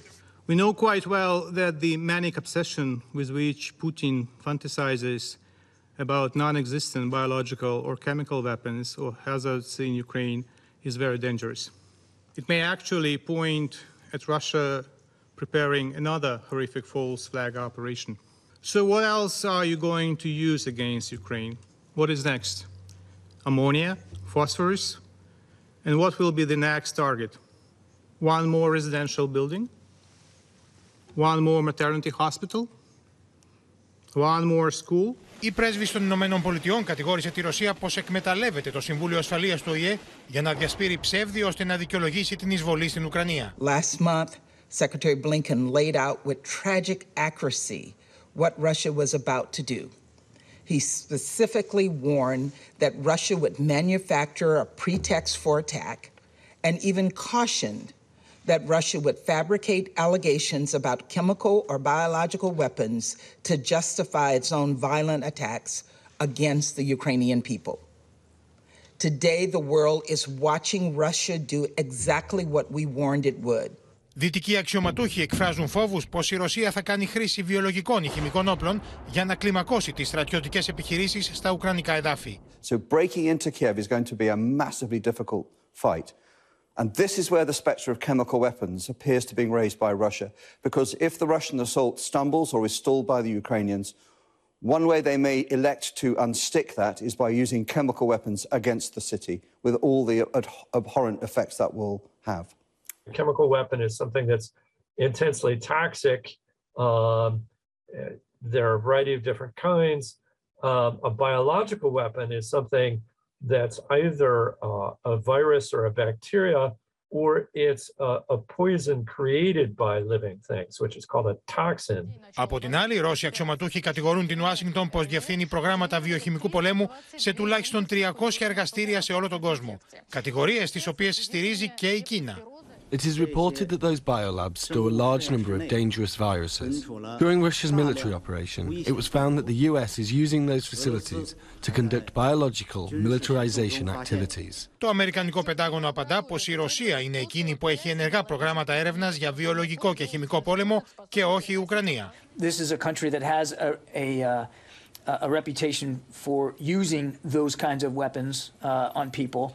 Uh, and we know they have a program. Uh, and two, we continue to uh, watch for the potential, and I, and I want to stress the word potential, potential that they uh, could be banging this drum with the intent of creating some sort of uh, false flag event that they could use it as an excuse uh, to escalate the conflict e- even more. Πριν από λίγο ο πρόεδρος Ζελένσκι αναφέρθηκε στην εξέλιξη των στρατιωτικών επιχειρήσεων. Η Στέλλα Παπαμιχαήλ θα μας ενημερώσει. Στέλλα. Γιάννη, σύμφωνα με τα όσα δήλωσε λοιπόν ο Ουκρανός πρόεδρος σε συνέντευξη τύπου, από την έναρξη της ρωσικής εισβολής στην Ουκρανία, περίπου 1.300 Ουκρανοί στρατιώτες έχουν χάσει τη ζωή τους. Ενώ αντιθέτως, όπως είπε ο Ζελένσκι, είναι πολύ μεγαλύτερες οι απώλειες από τη ρωσική πλευρά, καθώς όπως υποστήριξε ο ρωσικός στρατός έχει χάσει περίπου 12.000 στρατιώτες. Ένα Είπε, προς δέκα, αν προς είναι δέκα. έτσι βέβαια. Αν είναι έτσι, είπε ότι υποστήριξε πάντως ότι ο ρωσικός στρατός έχει υποστεί τις μεγαλύτερες συνέπειες, απώλειες εδώ και δεκαετίες. Και ισχυρίστηκε ότι 31 ρωσικές ομάδες τάγματος έχουν πλέον καταστεί ανίκανες για μάχη. σύμφωνα Θυμόμαστε με ότι η τον ρωσική Ουκρανό πλευρά είχε ανακοινώσει σε ένα αρχικό στάδιο των ε, στρατιωτικών επιχειρήσεων και της εισβολής 500 νεκρούς. Στη συνέχεια δεν αναφέρθηκαν ξανά σε απολογισμό, απλά το αναφέρουμε. Δεν Ορίστε. υπάρχει ακόμη είναι άλλη καταγραφή από την άλλη πλευρά. Τώρα, να σου πω ότι όπως είπε στην ίδια συνέντευξη ο κύριος Ζελένσκι, το Ισραήλ θα μπορούσε να διαδραματίσει ένα πολύ καθοριστικό ρόλο στη λύση του πολέμου. Και μάλιστα είπε ότι ο ίδιος συνομίλησε με τον Ισραηλινό Πρωθυπουργό, τον κύριο Μπένετ, και του ανέφερε ότι θα ήταν πρόθυμος να συναντήσει στην Ιερουσαλήμ τον Ρώσο πρόεδρο, τον κύριο Βλατιμίρ Πούτιν. Και ότι το Ισραήλ θα μπορούσε να μεσολαβήσει για μια τέτοια Μάλιστα. συνάντηση μεταξύ των δύο ανδρών. Τώρα, την ίδια ώρα, να σας πω ότι η Ισραηλή πλευρά, ο εκπρόσωπος του Ισραηλινού Πρωθυπουργού μάλλον, χαρακτήρισε εντελώς ψευδείς τις πληροφορίες που είδαν σήμερα το φως της δημοσιότητας από διάφορα μέσα, Ισραηλινά μέσα ενημέρωσης. Ότι δηλαδή ο κύριος Μπένετ ε, είχε τηλεφωνική επικοινωνία με τον Ζελένσκι και του είπε ότι θα μπορούσε να συνθηκολογήσει και να δεχθεί τους όρους της Μόσχας. Αυτές οι δηλώσεις είναι εντελώς ψευδείς, ανέφερε σε ανακοίνωσή του εκπρόσωπος του Μπένετ και συνέβη και μάλιστα σήμερα Σάββατο αυτό, ε, την Εβραϊκή ε, Εβδομαδία Αργία. ημέρα ανάπαυσης, έτσι, αργίας. Ε, Έχει σημασία αυτό, Στέλλα, ε, διότι και με την στάση του και με τα όσα μας είπες ότι ανέφερε ο ίδιος ο Ζελένσκι που λέει ότι θα μπορούσε στο Ισραήλ να γίνει η συνάντηση, ε, καταλαβαίνουμε ότι προφανώς ε, δεν μπορεί να ευσταθεί κάτι τέτοιο, να του συνέστησαν δηλαδή οι Ισραηλινοί να συνθηκολογήσει. Σε ευχαριστούμε και πάμε να δούμε το ρεπορτάζ στο οποίο καταγράφονται οι εξελίξεις και αυτή δηλαδή η σύγχυση που υπήρξε με τους Ισραηλινούς και τα δημοσιεύματα για τη μεσολάβησή τους, αλλά βεβαίως και με τις σύστατες διπλωματικές προσπάθειες που καταβάλουν Μακρόν και Σόλτς, οι οποίοι τηλεφώνησαν εκ νέου στον Πούτιν για να τον πείσουν να τερματίσει την αιματοχυσία. Ο Εμμανουέλ Μακρόν και ο Λαφ Σόλτς συνεχίζουν τις απέλπιδες προσπάθειές τους να μπει ένα διπλωματικό τέλος στον πόλεμο της Ουκρανίας. Με ένα ακόμα κοινό τους τηλεφώνημα προς τον Βλαντίμιρ Πούτιν, ζήτησαν από τον Ρώσο πρόεδρο να σταματήσει αμέσως τις εχθροπραξίες στην Ουκρανία. Και οι τρεις συμφώνησαν να κρατήσουν ανοιχτό τον δρόμο για διαπραγματεύσεις. Σε σχέση με τις ερωτήσεις που τέθηκαν για την ανθρωπιστική κατάσταση στις περιοχές όπου διεξάγονται ειδικές στρατιωτικές επιχειρήσεις για να προστατευτεί το Ντομπά, ο Βλαντιμίρ Πούτιν ενημέρωσε για το πώς έχει η κατάσταση. Το πραγματικό θρίλερ όμως εκτιλήσεται γύρω από την τηλεφωνική επικοινωνία που φέρεται να είχαν ο Βολοντίμι Ζελένσκι με τον Ναφτάλη Μπένετ. Σύμφωνα με την εφημερίδα Jerusalem Post, που επικαλείται ανώτατο Ουκρανό αξιωματούχο, ο Ισραηλινός πρωθυπουργός φέρεται να συμβούλεψε τον Ουκρανό πρόεδρο να συνθηκολογήσει με τη Ρωσία προκειμένου να τελειώσει ο πόλεμος. Αν ήμουν στη θέση σας, θα σκεφτόμουν τις ζωές του λαού μου και θα δεχόμουν την προσφορά. Σε ακούω. Σύμφωνα πάντα με το δημοσίευμα της εφημερίδας, όταν ο Ουκρανός πρόεδρος έκλεισε το τηλέφωνο, φέρεται να είπε στους συνεργάτες του. Ο Μπένετ μας είπε να παραδοθούμε. Δεν έχουμε καμία πρόθεση να το κάνουμε. Γνωρίζουμε ότι η προσφορά του Πούτιν είναι μόνο η αρχή. Λίγο αργότερα, βέβαια, τόσο η Ουκρανία όσο και το Ισραήλ διέψευσαν πως ο Ισραηλινός πρωθυπουργός ζήτησε κάτι τέτοιο από τον Ουκρανό πρόεδρο. Αυτό είναι αδύνατο για στρατιωτικούς και πολιτικούς λόγους. Το αντίθετο. Το Ισραήλ προτρέπει τη Ρωσία να αξιολογήσουν τα γεγονότα με πιο επαρκή τρόπο. Όσο για το Ισραήλ και τη διαμεσολάβηση του Πρωθυπουργού κ. Μπένετ, προφανώς και θεωρούμε ότι είναι θετική η στάση της προσπάθειας διαμεσολάβησης ή ουδήποτε. Αλλά βέβαια ο Πρωθυπουργός κ. Μπένετ δεν είναι οποιοδήποτε. Μπορεί να διαδραματίσει κάποιο ρόλο γιατί το Ισραήλ έχει μια ιδιομορφία και λόγω της ιστορίας του και λόγω των παραλληλισμών που μπορούμε να κάνουμε και λόγω των επαφών επίσης με την Ρωσία. Η ρωσική τηλεόραση είχε παίξει πάρα πολύ μεγάλο ρόλο στην μετάβαση των Εβραίων στο Ισραήλ. Τώρα λοιπόν θα πρέπει να πάμε ανάποδα. Η Ουκρανία δεν πρέπει να κάνει προπαγάνδα. Πρέπει να αφήσουμε τους ανθρώπους να αναλύουν τα γεγονότα όπως τα κατανοούν μόνοι τους. Η ιστορία εδώ είναι μαζί μας. Ο πρόεδρο Biden είναι αποφασισμένο να σφίξει κι άλλο την οικονομική θηλιά που πνίγει το Βλαντίμιρ Πούτιν. Μαζί με την Ευρωπαϊκή Ένωση και του G7, διακόπτει τι ομαλέ εμπορικέ σχέσει με τη Ρωσία.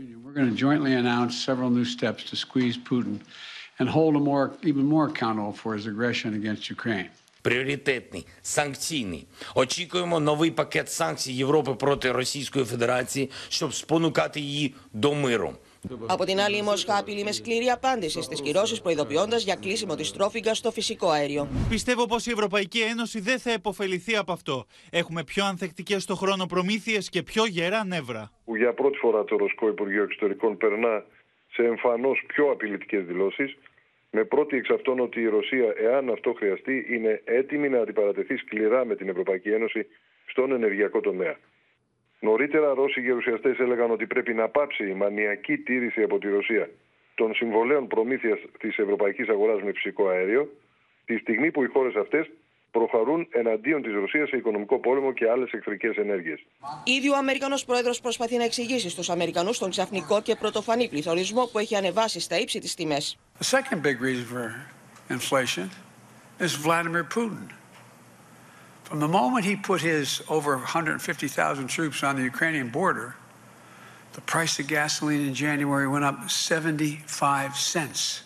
Από την Τουρκία και το διπλωματικό φόρουμ της Ατάλειας, ο Γιέρ Στόλτεμπεργκ στέλνει το δικό του μήνυμα στη Ρωσία. Every nation has the right to choose own path, including what kind of security arrangements they want to be part of. We respect Ukraine when they want to join, but we also, of course, respect Sweden and Finland when they decide not to join.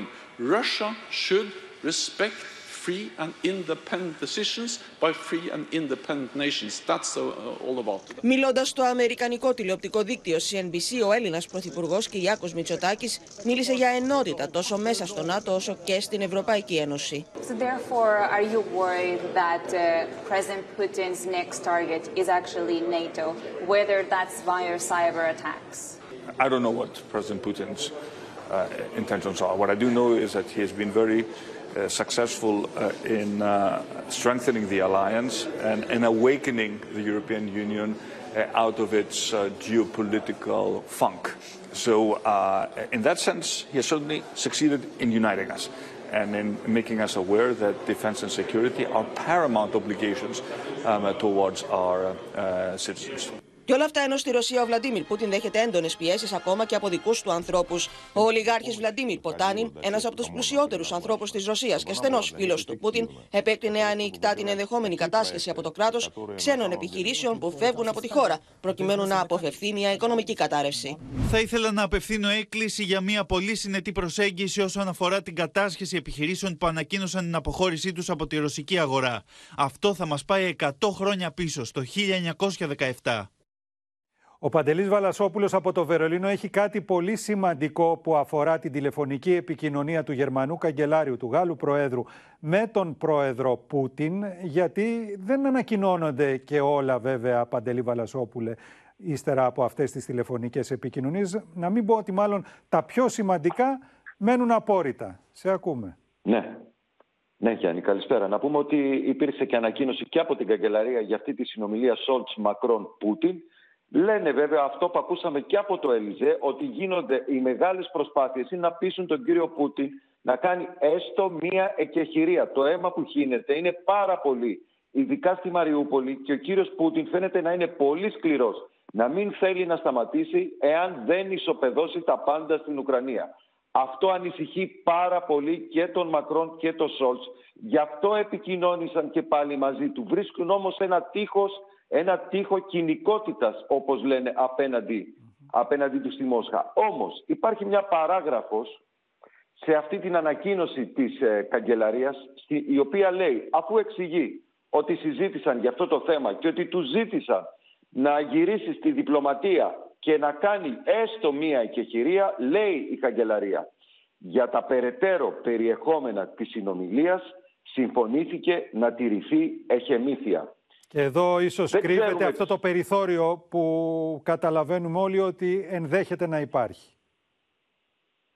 Υπάρχει ένα περιθώριο, είναι κάτι άλλο, είναι κάποια πράγματα; Κοίτα, καταρχήν κάνει εντύπωση. Εντάξει, ξέρουμε, στις ανακοινώσεις δεν τα γράφουν όλα.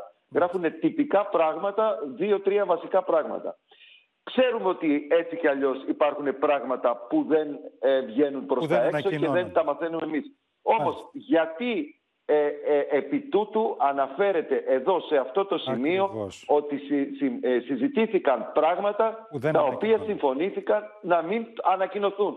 Δηλαδή, είναι εύλογος ε, ο ε, προβληματισμός κάνει σου, πολύ, Παντελή. είναι πολύ, ε, πολύ, κάνει πολύ εντύπωση αυτή η Και ενώ η καταβάλλονται παράγραφος. συνεχείς προσπάθειες από παντού πια, μάθαμε ότι πριν από λίγο υπήρξε Από πα- τηλεφωνική επικοινωνία και του Τούρκου Υπουργού Εξωτερικών του Τσαβούσογλου με το Ρώσο ομόλογό του το Λαυρόφ. Δεν το βάζουν κάτω ούτε οι Τούρκοι. Ευχαριστούμε τον Παντελή Βαλασόπουλο και τώρα για να έρθουμε κυρίες και κύριοι στα δικά μας, ε, στο κύμα της ακρίβειας που σχετίζεται όμως και με τις εξελίξεις στην Ουκρανία, παρεμβάσεις και στην βενζίνη. Η τιμή της οποίας πλέον έχει ξεπεράσει τα 2 ευρώ ανά λίτρο σε όλη τη χώρα, εξετάζεται να συμπεριληφθούν στο πακέτο με τα νέα μέτρα κατά της ακρίβειας. Σύμφωνα με υπολογισμούς, τις σημερι- με τις σημερινές τιμές, χάνονται δύο μηνιαίοι μισθοί σε αιτήσια βάση μόνον από τις ανατιμήσεις στα καύσιμα. Αλλά δεν είναι μόνο τα καύσιμα ανατιμήσεις, έρχονται και σε σειρά προϊόντων διατροφής.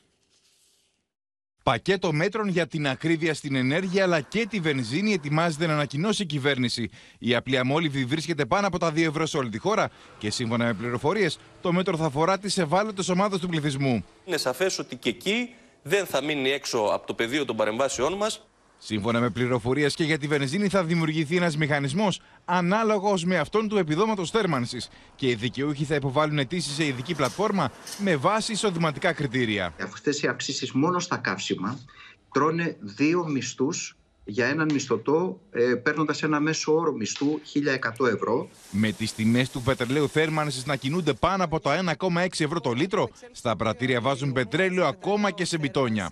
Από εκεί που θα γέμιζε δεξαμένη αυτό συμβαίνει, διότι είναι πολύ δύσκολη η κατάσταση.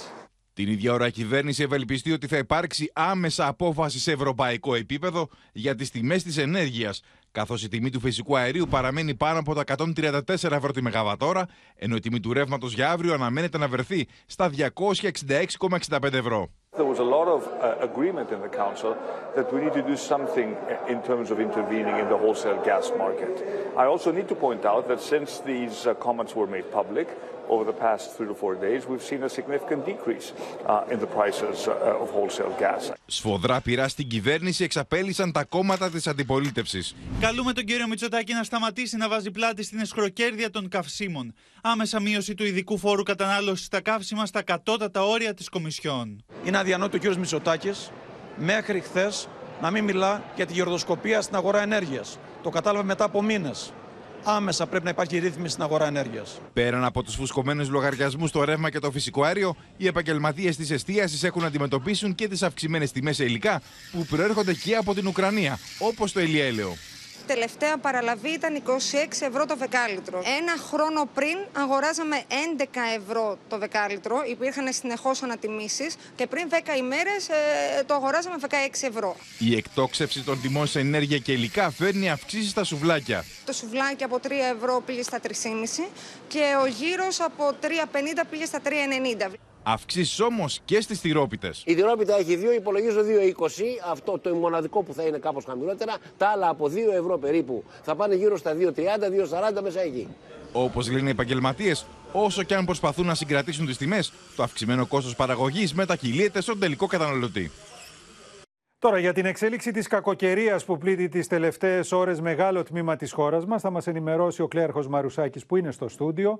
Κλέαρχε, πού βρισκόμαστε; Συνεχίζονται Γιάννη χιονοπτώσεις προς τα ανατολικά υπηρετικά τμήματα, κυρίως τα λέγαμε προς την περιοχή της Σέβεια, της Βιωτίας και εδώ στην Αττική. Έχουμε κατά διαστήματα χιονοπτώσεις κυρίως στα βόρεια και βορειοανατολικά τμήματα.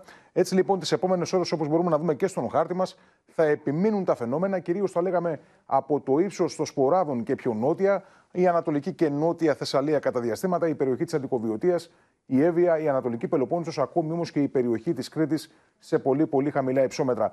Αύριο όμως, μετά και τις πρωινές ώρες, θα αρχίσουν σιγά σιγά τα φαινόμενα να υποχωρούν και από τα βόρεια προς τα νότια, θα περιοριστούν στην περιοχή της Κρήτης και λίγο πριν το μεσημέρι θα έχουμε μεγάλα διαστήματα με ηλιοφάνεια σε αρκετές περιοχές. Στην Αττική τώρα να σταθούμε λίγο. Καταλαβαίνουμε, μας είπες, ότι έχουμε χιονοπτώσεις στα βόρεια προάστια. Επομένως, επειδή οι θερμοκρασίες είναι χαμηλές, θα έχουμε ζήτημα με τον παγετό. Το βράδυ και το πρωί αύριο; Ακριβώς, Γιάννη. Νωρίς το πρωί θα έχουμε παγετό και ίσως έχουμε κάποια χιονόστοση προς τα βόρεια βορειοανατολικά τμήματα, γιατί θα επιμείνουν οι χιονοπτώσεις κυρίως προς τα κεντρικά, ανατολικά και βόρεια τμήματα του νομού Αττικής. Λίγο πριν το μεσημέρι όμως και εδώ θα επικρατήσει ηλιοφάνεια, θα ανέβει και λίγο η θερμοκρασία. Και θα απαλλαγούμε από τη χιονόστρωση και Σε από φεύγουμε τον πλέον από αυτόν τον κίνδυνο, απομακρύνεται αυτός ο κίνδυνος. Ε, τελειώνει ο χειμώνας εδώ, Κλέαρχε, γιατί φέτος δεν λέει να τελειώσει. Δυστυχώς, Γιάννη, δεν τελειώνει ο χειμώνας. Θα ανέβει η θερμοκρασία λίγο προς τα μέσα της εβδομάδας. Προς το άλλο Σαββατοκύριακο όμως μας έρχεται και πάλι έτσι μια ισχυρή ψυχρή εισβολή. Νεότερα βέβαια στοιχεία θα δώσουμε τις επόμενες ημέρες για να σταθεροποιηθούν και λίγο τα προγνωστικά δεδομένα. Σε ευχαριστούμε για την ενημέρωση. Τώρα, κυρίες και κύριοι, το ράλι ανόδου στην τιμή της βενζίνης, για το οποίο σας μιλήσαμε νωρίτερα, οδηγεί πολλούς βορειοελαδίτε στη γειτονική Βουλγαρία, όπου τα καύσιμα πολλούνται σε σημαντικά χαμηλότερες τιμές. Στη γειτονική χώρα όμως, οι βορειοελαδίτε προμηθεύονται και τρόφιμα, ποτά, καπνικά προϊόντα, ακόμη και είδη ρουχισμού, επιφέροντας όμως κατά αυτόν τον τρόπο σημαντικό οικονομικό πλήγμα στην τοπική ελληνική αγορά. Συνοριακός σταθμός Προμαχώνα, Σάββατο 10 η ώρα το πρωί. Οδηγοί περιμένουν υπομονετικά στην ουρά προκειμένου να περάσουν τα σύνορα, να γεμίσουν τα ρεζερβουάρ των αυτοκινήτων τους και να κάνουν τα απαραίτητα ψώνια της εβδομάδας. Τα φθηνά καύσιμα και οι χαμηλότερες τιμές ήδη πρώτης ανάγκης οδηγούν πολλούς βερολαδίτε καθημερινά στη γειτονική Βουλγαρία. Πάμε μια βόλτα έτσι, να κάτσουμε να πιούμε ένα καφέ εκεί, να βάλουμε και βενζίνα στο γυρισμό, το φουλάρουμε Γιατί εδώ βενζίνα βλέπετε πώς πάει. Δεν γίνεται αυτή η κατάσταση. Την ώρα που η μέση τιμή της βενζίνης στην Ελλάδα βρίσκεται στα 2,082 ευρώ, στη γειτονική χώρα κυμαίνεται από 1,40 και 1,50 ευρώ το λίτρο. Καθώς παρά τη γενικευμένη αύξηση στα υγρά καύσιμα, ο χαμηλός τελεστή φόρου κατανάλωσης είναι καθοριστικός παράγοντας στη διαφοροποίηση των τιμών. Η φορολογία που μας βάζει η Ελλάδα είναι 1,5 ευρώ κάνει εδώ, τώρα σε μας κάνει δύο. Στην επιστροφή ψωνίζω τη βενζίνη οπωσδήποτε απαραίτητο γιατί είναι Είναι μεγάλη διαφορά στις τιμές. μεγάλη, πολύ μεγάλη. Στην Βουλγαρία βάζω με ένα 30. Με την αύξηση της τιμής στη βενζίνη να αγγίζει το 40% από την αρχή του έτους, πολλοί κάτοικοι της Βόρειας Ελλάδας θεωρούν τη Βουλγαρία ιδανικό προορισμό για φουλάρισμα. Τα καύσιμα εδώ έχουν ακριβήνει πάρα πολύ. Καλό είναι να γεμίσουμε για να γυρίσουμε. Εκτός από καύσιμα όμως, οι Έλληνες φουλάρουν και τα ψυγεία τους με τρόφιμα και ποτά από σούπερ μάρκετ της γειτονικής χώρας. Κάθε Σάββατο ειδικά γίνεται χαμός από Έλληνες. Έρχονται μέχρι και με πούλμαν. Υπάρχει διαφορά στις τιμές; Υπάρχει αρκετά μεγάλη διαφορά στις τιμές. Είναι περίπου στο 60% από τις τιμές των προϊόντων στο σούπερ μάρκετ της Ελλάδας. Η άρση των περιοριστικών μέτρων στα σύνορα της χώρας έφερε και πάλι τους Έλληνες στη γειτονική Βουλγαρία. Για βόλτα αλλά και για ψώνια στα εμπορικά καταστήματα. Ε, πολλοί από όλα τα χωριά εδώ γύρω-γύρω έρχονται για ψώνια, βάζουν βενζίνη από εδώ γιατί είναι πιο φτηνή. Και τελευταία η διαφορά γίνεται ακόμα μεγαλύτερη. Έχω δύο φίλους εδώ από Σέρας. Έχουν ξενοδοχεία, από εδώ ψωνίζομαι. Τεράστιες ουρές οχημάτων με προορισμό χωριά της Βουλγαρίας σχηματίζονται και στους νοριακούς σταθμούς Νίκης και Νυμφαία. Μάλιστα, οι επιχειρηματίες των περιοχών υψώνουν κραυγή απόγνωσης, αφού το οικονομικό πλήγμα στις τοπικές επιχειρήσεις είναι τεράστιο. Συνδεόμαστε τώρα με τον Γιάννη Ρίγο, ο οποίος βρίσκεται στην χιονισμένη Ιπποκράτιο Πολιτεία, εδώ στα, στην Αττική, στα Βόρεια Προάστια. Γιάννη, ποια είναι η κατάσταση που επικρατεί τώρα; Γιάννη, κυρίες και κύριοι, εδώ και λίγη ώρα σταμάτησε η έντονη χιονόπτωση εδώ στην Ιπποκράτιο Πολιτεία. Όμως από το πρωί η χιονόπτωση ήταν ε, σφοδρή. Όπως μπορείτε να δείτε, άλλωστε το τοπίο είναι ε, χιονισμένο. Το, το χιόνι σε πολλές περιπτώσεις ξεπερνά τους 40 ακόμα και τους 40 πόντους. Τα αυτοκίνητα είναι θαμμένα μέσα στο χιόνι, με αποτέλεσμα κάποιοι από τους ε, κατοίκους της περιοχής να μην μπορούν να φύγουν από το σημείο. Να σου πω ότι το στίχημα αυτή την ώρα τόσο από τον Δήμο όσο και από την περιφέρεια σε αρκετές περιοχές της Αττικής είναι να μείνουν ανοιχτοί οι κεντρικοί ε, δρόμοι και να μην παγώσουν κατά τη διάρκεια της ε, νύχτας. Η θερμοκρασία είναι πάρα πολύ ε, χαμηλή. Αυτή την ώρα στο σημείο που είμαστε είναι στους μείον 3,5 βαθμούς Κελσίου και όσο περνάει η νύχτα τόσο και δυσκολεύει η κατάσταση. Ωστόσο, συνεχώς περνούν εκχιονιστικά μηχανήματα, ακόμα και αλατιέρες, για να μην παγώσουν οι δρόμοι. Η ισχυρή σύσταση από την πολιτική προστασία, Γιάννη, είναι να μείνουν, να μείνουν οι κάτοικοι, αν γίνεται στα σπίτια τους, οι οδηγοί να μην χρησιμοποιούν τα αυτοκίνητά τους έτσι ώστε να ε, είναι ασφαλείς όπου τα φαινόμενα βρίσκονται σε εξέλιξη. Σε ευχαριστούμε Γιάννη Ρίγο. Και στο σημείο αυτό το κεντρικό δελτίο ειδήσεων του Open ολοκληρώθηκε. Η ενημέρωση για τον πόλεμο στην Ουκρανία συνεχίζεται αμέσως και πάλι μαζί.